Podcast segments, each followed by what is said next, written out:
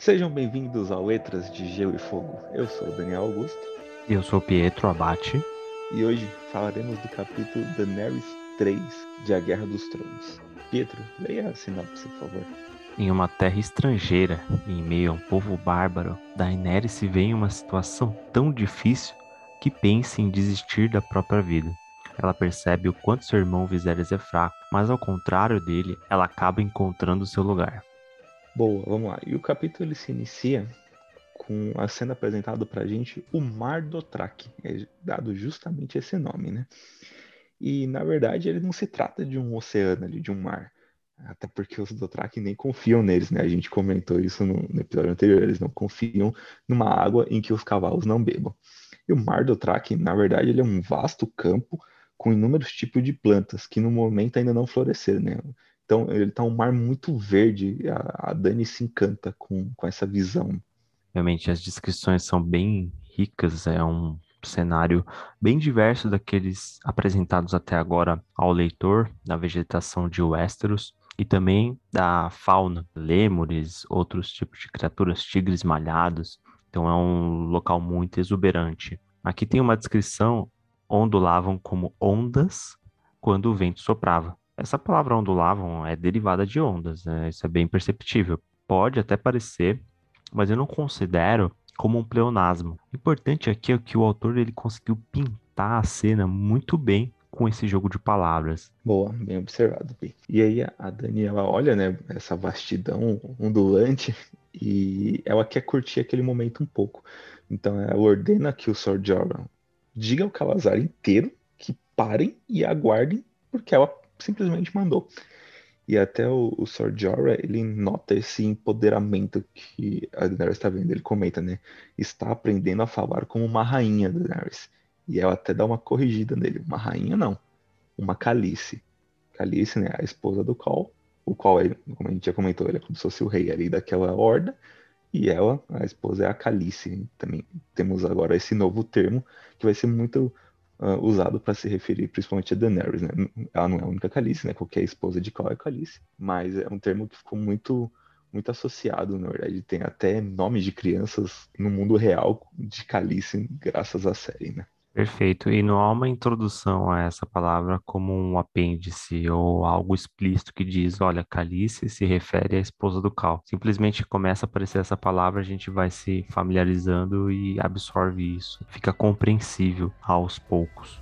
A gente entra novamente né, naquele modelo já tão recorrente do Martin de começa no presente, volta para o passado, depois volta o presente onde estava, né? A gente separou aqui esse tema como sonho com o dragão e o empoderamento da Daenerys. Porque ela relata para a gente, né, nos pensamentos, que os primeiros dias após o casamento foram muito difíceis para ela. É, ela cavalgava todos os dias, o que é algo que ela não estava acostumada, então ela começou a ficar assada da cela do cavalo, ela começou a ficar com bolhas na mão de segurar a rédea. É, ela era meio que esquecida durante o dia, assim, né? ficava só com as aias, e durante a noite, depois que o Caldrogo parava de festejar com os amigos, ele lia lá pra tenda e tinha relações com ela, né? Sempre por trás, né? A moda do Otaku, como eles dizem, né? Que nada mais é do que de quatro.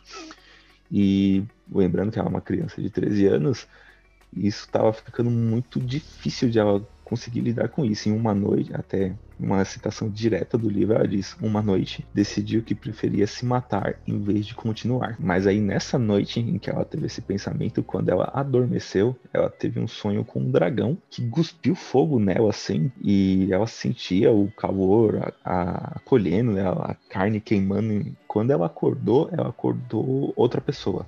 Então ela acordou revigorada, a cavalgar já não estava mais difícil é, ela até comenta que as noites com o Caldrogo não eram só dor como nos primeiros dias, ela já estava começando também a sentir algum prazer nisso. Então a gente vê que esse sonho com o dragão, o fato dela ser banhada pelo fogo, deu muita força para ela, né? Ela realmente se revigorou da noite pro dia, literalmente. E também as aventuras da qual ela desfrutava durante as suas cavalgadas com prata, que é um cavalo, é a coisa que ela mais adorou na vida inteira, ela cita, né? Todas essas explorações enchiam ela de expectativa e de ânimo. Ela sentia muito prazer em observar toda a natureza e descobrir os novos caminhos. Também ela ia à frente do calazar e por isso encontrava tudo fresco, tudo limpo. Não tinha a água revolvida, tornada lama, a poeira levantada por aquelas centenas, milhares, na verdade, de pessoas. Então, as vantagens de ser uma Calize também ficaram muito claras ali. Bom, ao longo do capítulo,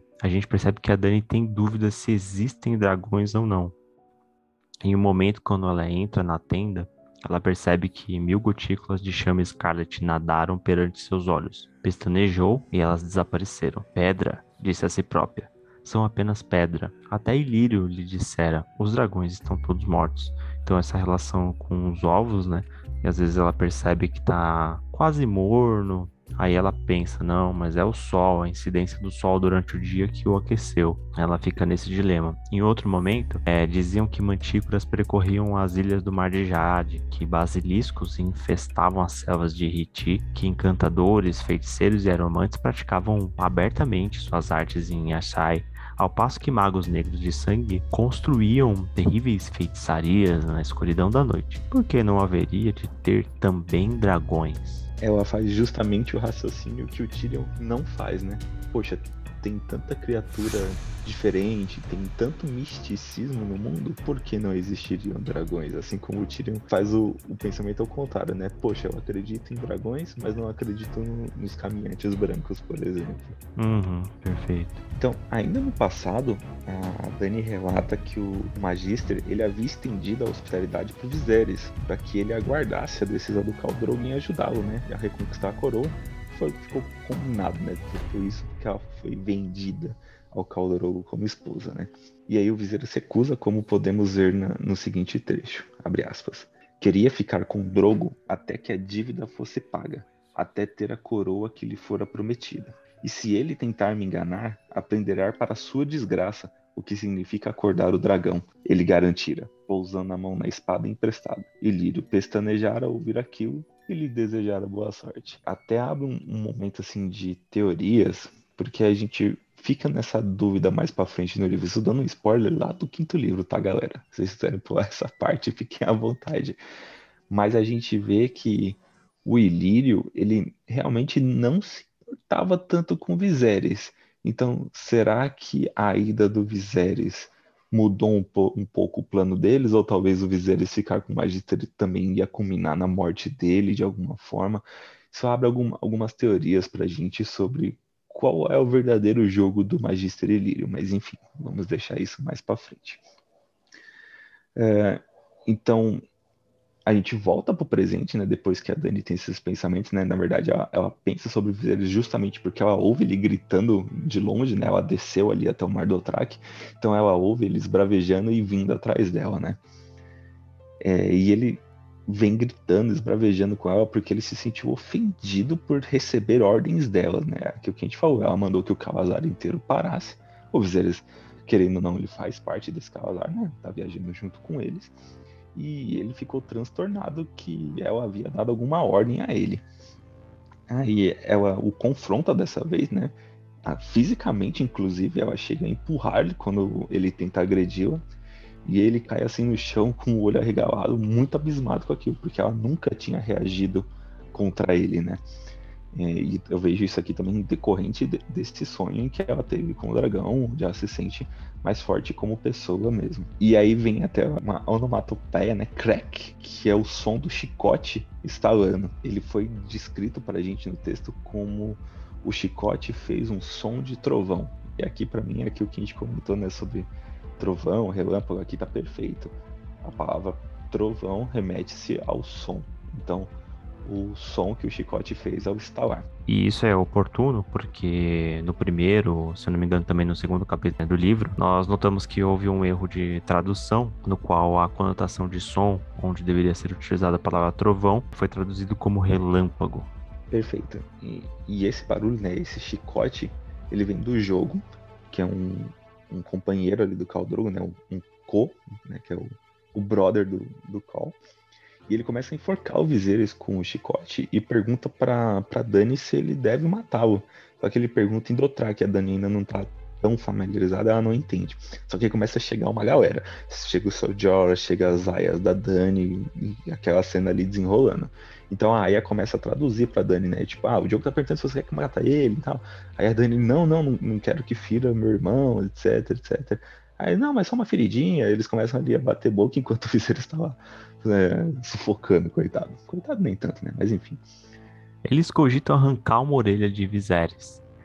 E daí eu faço um questionamento: será que se a Dani, a partir daquele momento, colocasse ele no lugar dele, estreitasse as rédeas, deixasse que arrancasse a orelha dele, por exemplo, será que ainda assim ele seria tolo o suficiente para ter aquele ímpeto? Aí, novamente, pessoal, se quiserem pular, contém um spoiler aqui. Esse ímpeto a qual me refiro foi quando ele ameaçou ela publicamente com uma espada, quando ela estava grávida em um local sagrado dos Dothraki. Ato esse que obviamente desencadeou a morte dele. Mas será que se desde o começo ele fosse disciplinado ali com mais seguro e tomasse ciência do que realmente poderia acontecer com ele, talvez o destino de Viserys fosse diferente. Talvez uma extensão de alguns anos, como bem o Daniel citou, provavelmente ele teria muitas dificuldades ali. É, a sobrevivência dele não seria algo muito óbvio, uma vez que o próprio Magistre Lírio mostra ter intenções que talvez não vão convergir ali com o Viserys no poder. Mas talvez ele tivesse alguns anos a mais de vida e se não fosse tão imprudente e realmente tivesse ciência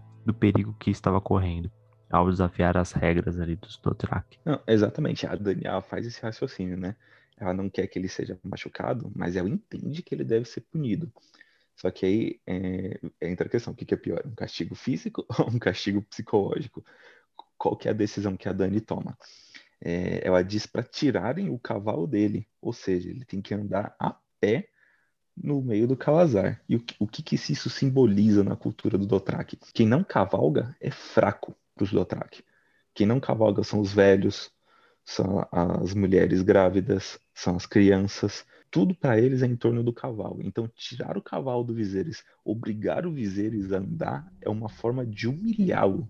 E isso fica explicitado no texto, né, que é justamente essa intenção, humilhá-lo para que ele mude esse seu comportamento, para que ele se adeque ao ambiente em que ele está, né, ao meio em que ele está. Sim, mas eu me refiro a um choque de realidade. Ele perdendo a orelha ali, seria uma, uma dor física, talvez trouxesse ele para compreensão de que infringir as regras traria risco à sua integridade física. E aí, quando o Viserys é libertado do chicote, ele tá, assim, ensandecido, enfurecido. Ele ordena que o Sr. Jorah mate todo mundo que tá ali e que fira a irmã dele. E é até legal que o, o Sr. Jorah, ele recusa a ordem do Viserys. Ele olha para ele, olha para Daenerys e recusa a ordem dele.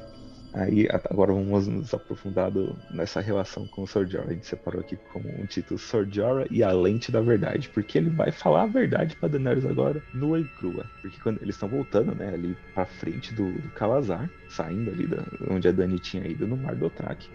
E ela comenta com o Sr. Jorah que ela tá com medo da reação do Viserys. O que, que ele pode fazer agora? Agora que eu reagi contra ele. Agora que ele está sendo humilhado perante todos. É, e aí o Sr. Jorah responde, né? Isso a gente pode ver no trecho. Abre aspas.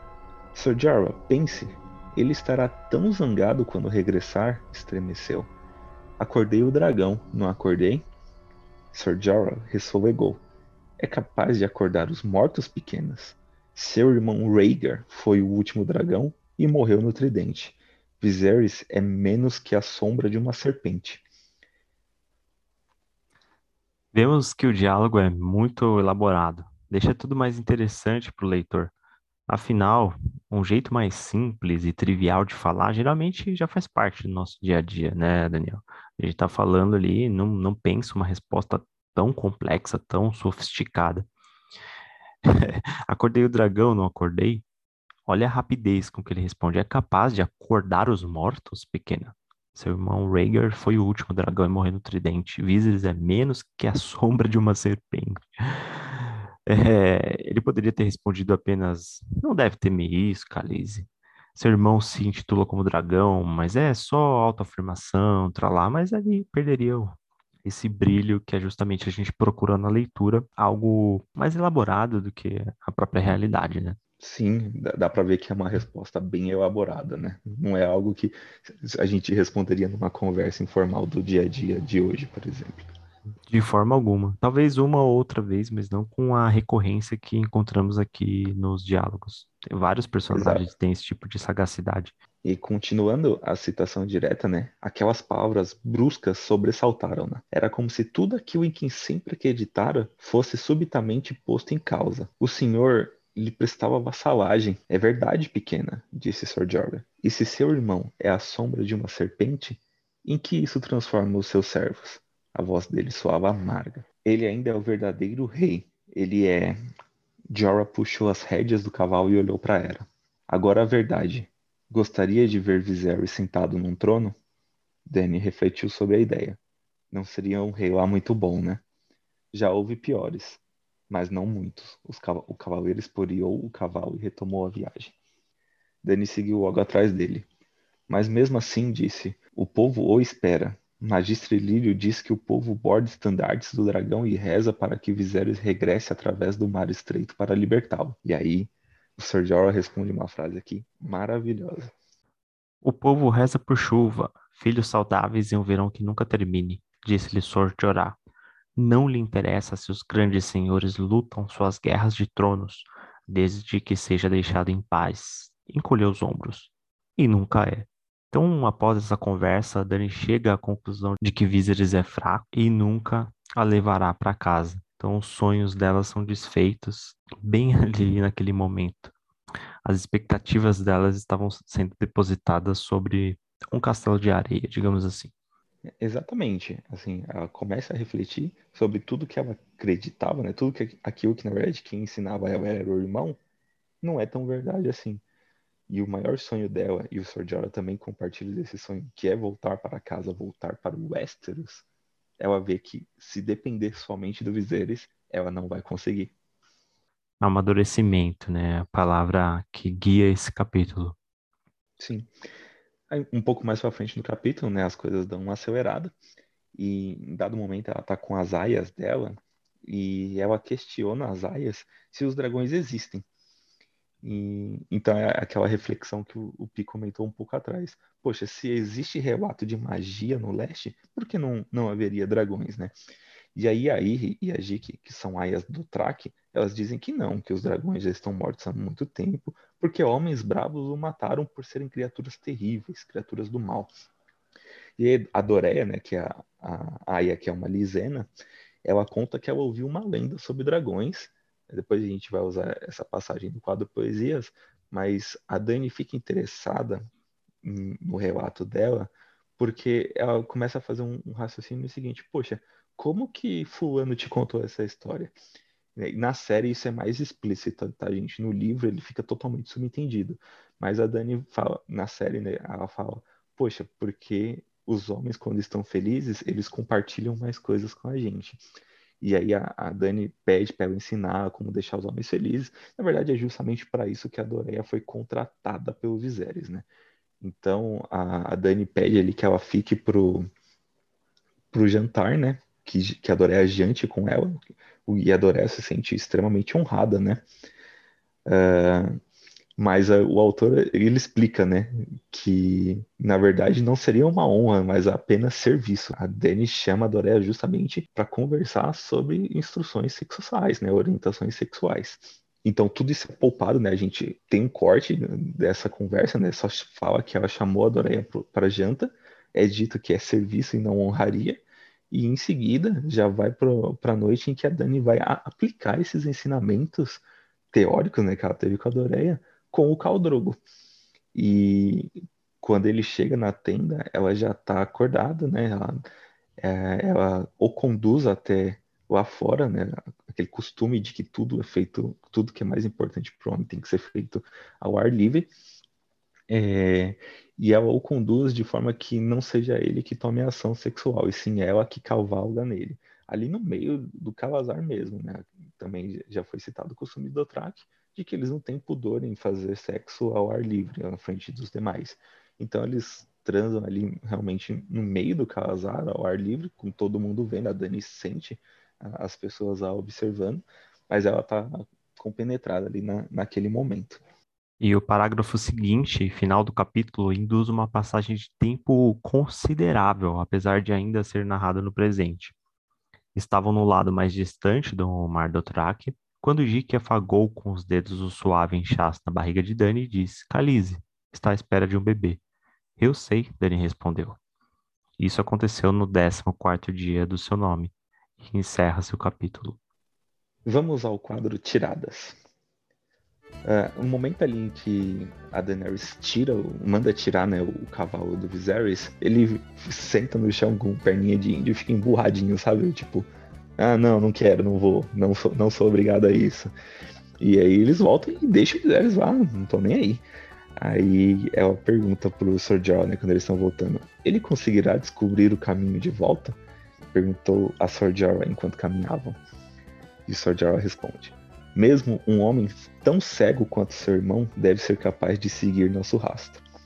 Ele é orgulhoso, pode se sentir muito envergonhado para regressar, diz a Dani. E o Sr. Jorah solta uma gargalhada. Para onde mais ele pode ir? Se não conseguir encontrar o Calazar, certamente o Calazar o encontrará. É difícil morrer afogado no mar do Otrak, menina. E é isso. Para onde o Viserys vai? Ele tá no meio do nada, cercado de 100 mil Dothraques, que não tem como ele perder esse rastro. Os batedores também os encontrariam, provavelmente, né? Porque é uma coluna móvel, então deve ter batedor na frente, dos lados. E é isso, tipo, ou ele vem ou ele vem. uma hora ele vai ter que vir, querendo ou não. E vamos ao quadro Poesias de Gelo e Fogo. Bom, uma das crenças é que a erva fantasma, que é mais alta do que um homem a cavalo, tão claras como o vidro leitoso, por isso que tem esse nome de erva fantasma, elas brilham os espíritos dos condenados ali no escuro. E os Dothraki dizem que um dia essa erva fantasma cobrirá o mundo todo, então terminará toda a vida. A Dani se desagrada muito, não quer pensar em extinção. Ela está tão deslumbrada ali com a paisagem que ela pede para mudar de assunto. Em outro momento, uma das aias ela diz uma história que foi contada por um mercador de Quart, que é a crença de que os dragões vinham da lua. E é um trecho bem poético, assim, é bem até curioso, me lembra o trecho no qual o Bran narrou uma história que foi contada a ele por sua ama de leite, na qual o mundo ele residia nos olhos de um gigante, né? Mas essa questão da lua é que ela seria um ovo e antes havia duas no céu uma se aproximou tanto do sol que acabou rachando com o calor e os dragões eles jorraram lá de dentro e beberam o fogo do sol. Eram milhares de dragões e é por esse motivo que eles exalam chamas. Ela disse também que um dia essa lua atual ela beijará o sol, rachará, então os dragões regressarão.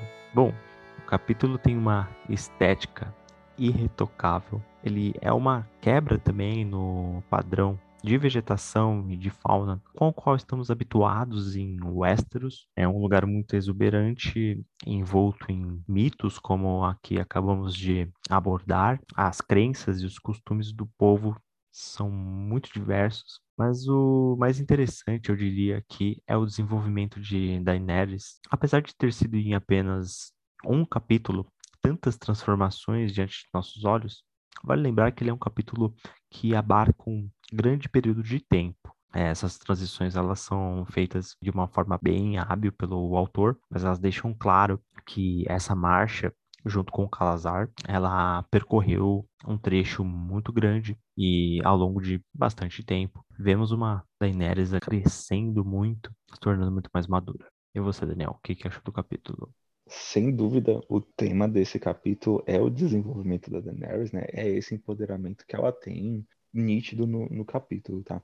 E todo o desenvolvimento dela como pessoa é, é muito rápido, assim. Poxa, eu não estava aguentando essa nova vida, pensei em desistir da vida, tive um sonho mágico que me transformou, estou é, realmente agindo como uma, uma calice, né? Alguém, alguém que ordene, que não só receba ordens, que era o que ela fazia a vida inteira.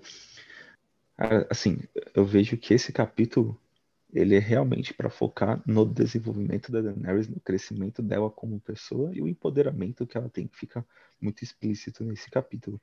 Como eu já tinha comentado anteriormente, o enredo da Daenerys ele foi criado apartado, né? Era uma história apartada do Martin que ele juntou no enredo da Guerra dos Tronos.